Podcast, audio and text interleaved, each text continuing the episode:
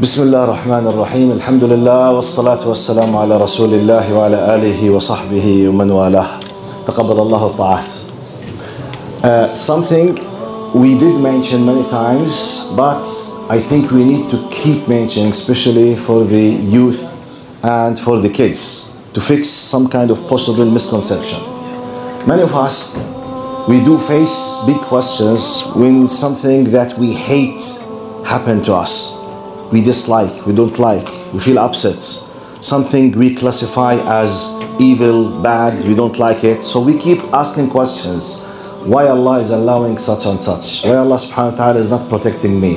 Why Allah has permitted this to happen?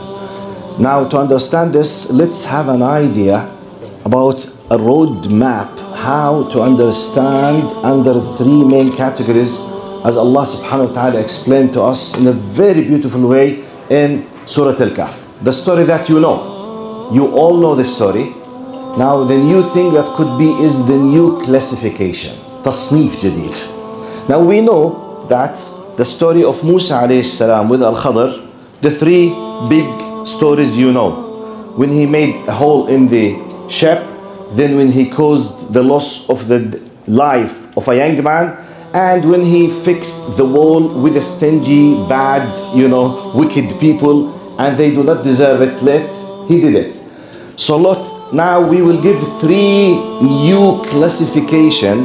By understanding them, you can make analogy, qiyas. You can measure this and you can answer questions about your life in light of these three stories. But number one, the introduction no one will be able to understand the qadr of Allah, the will of Allah, and how Allah controls the universe through His will and His laws if we do not submit and accept and have full faith in His attributes.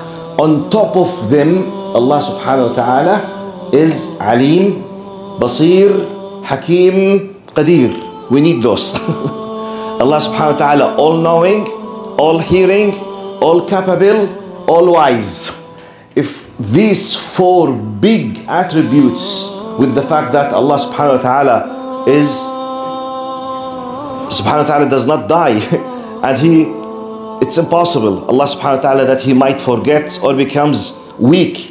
When we bring all of these meanings to our mind? We understand now the following. Look to first category and how we can benefit in our life. First category Musa alayhi with Al-Khadr. Both of them, they are prophets.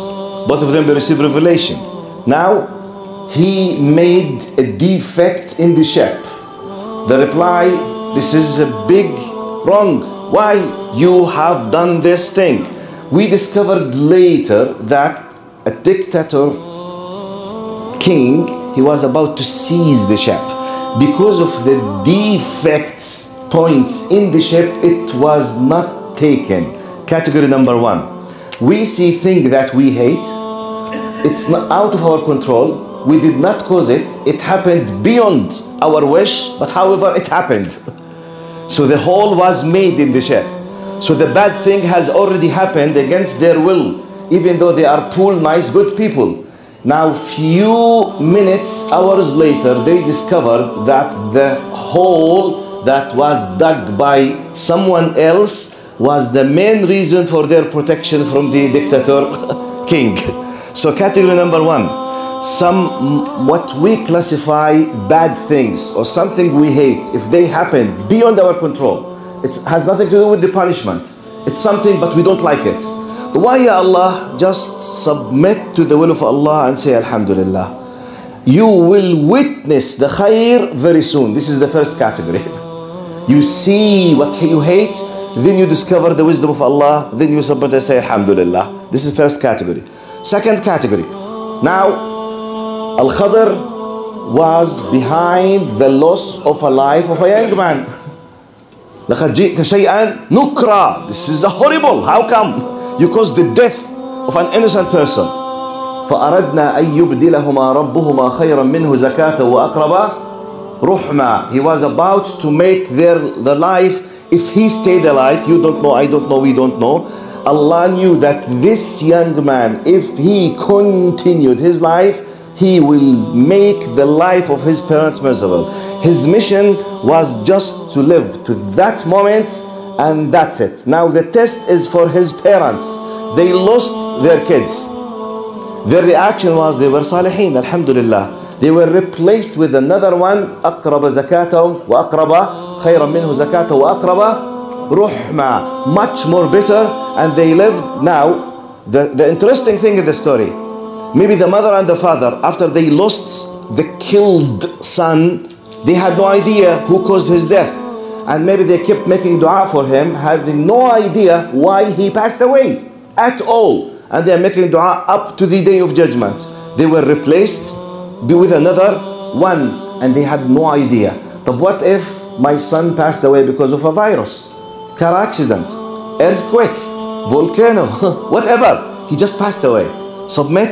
Alhamdulillah la hawla wa la quwwata illa billah. Okay? So this is second category. Sometimes many things happen against our will. We have nothing today but just to submit to the will of allah. Let's come to the third category which is the most applicable on all of us. And this is the glad tidings third category the most important one. Now two young kids sleeping at home. Their father in his grave passed away. Allah knows when. The father is dead. The young kids are sleeping. Allah sent two prophets to work in construction to fix and protect the treasure of them that they will discover later maybe 20 or 30 40 years later they did not know. The father had no idea. We did not know. No one knew. Even muhammad unless allah told him through the quran no one on earth was aware of this except allah and the true prophets who were commanded to do this. And the real actual accident happened maybe 30 years later. No one was aware of what was happening. Who on earth was aware that when they were digging okay? They were digging oh treasure we found alhamdulillah treasure they had no idea that 30 years ago two prophets they were protecting this for their sake under the full control of Allah subhanahu wa ta'ala when you think about this you have to have full faith that while now I sleep you sleep Allah does not sleep I forget you forget Allah does not forget لا تأخذه سنة ولا نوم Allah does not become tired nothing will be lost Allah subhanahu wa ta'ala alim, basir, qadir, jabbar, everything so just just trust in Allah put your head on the pillow do your duties and the rest is not yours Allah is the one who's taking care of the universe the thing which is yours and mine is even by the way even the rizq Allah subhanahu wa ta'ala says نحن نرزقهم وإياكم نحن نرزقكم وإياهم you have just to do the efforts but not necessarily they will take the rizq as you wish. That's why we see for example some people they are holding PhD in the highest level of technological you know certificates and degrees. Yet hardly they are able to pay their bills. And you see someone he did not graduate even from the school a multimillionaire. Mathematically how can you explain this? Logically. You can't explain it.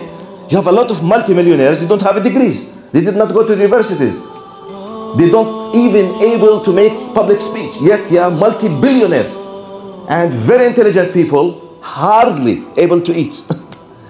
so subhanallah, we need just to do the efforts. After the effort according to the law of Allah, then go and have the peace of mind.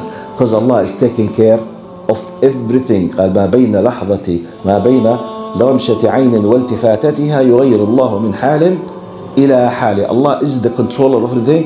الله از ذا وان هو مينتينز اند كنترولز اند بريزيرف everything. جاست تراست ان الله بليف ان الله ثانك الله فلنحمد الله سبحانه وتعالى على عماد الإسلام. أقول قولي هذا وأستغفر الله لي ولكم فيا فوز المستغفرين. السلام عليكم.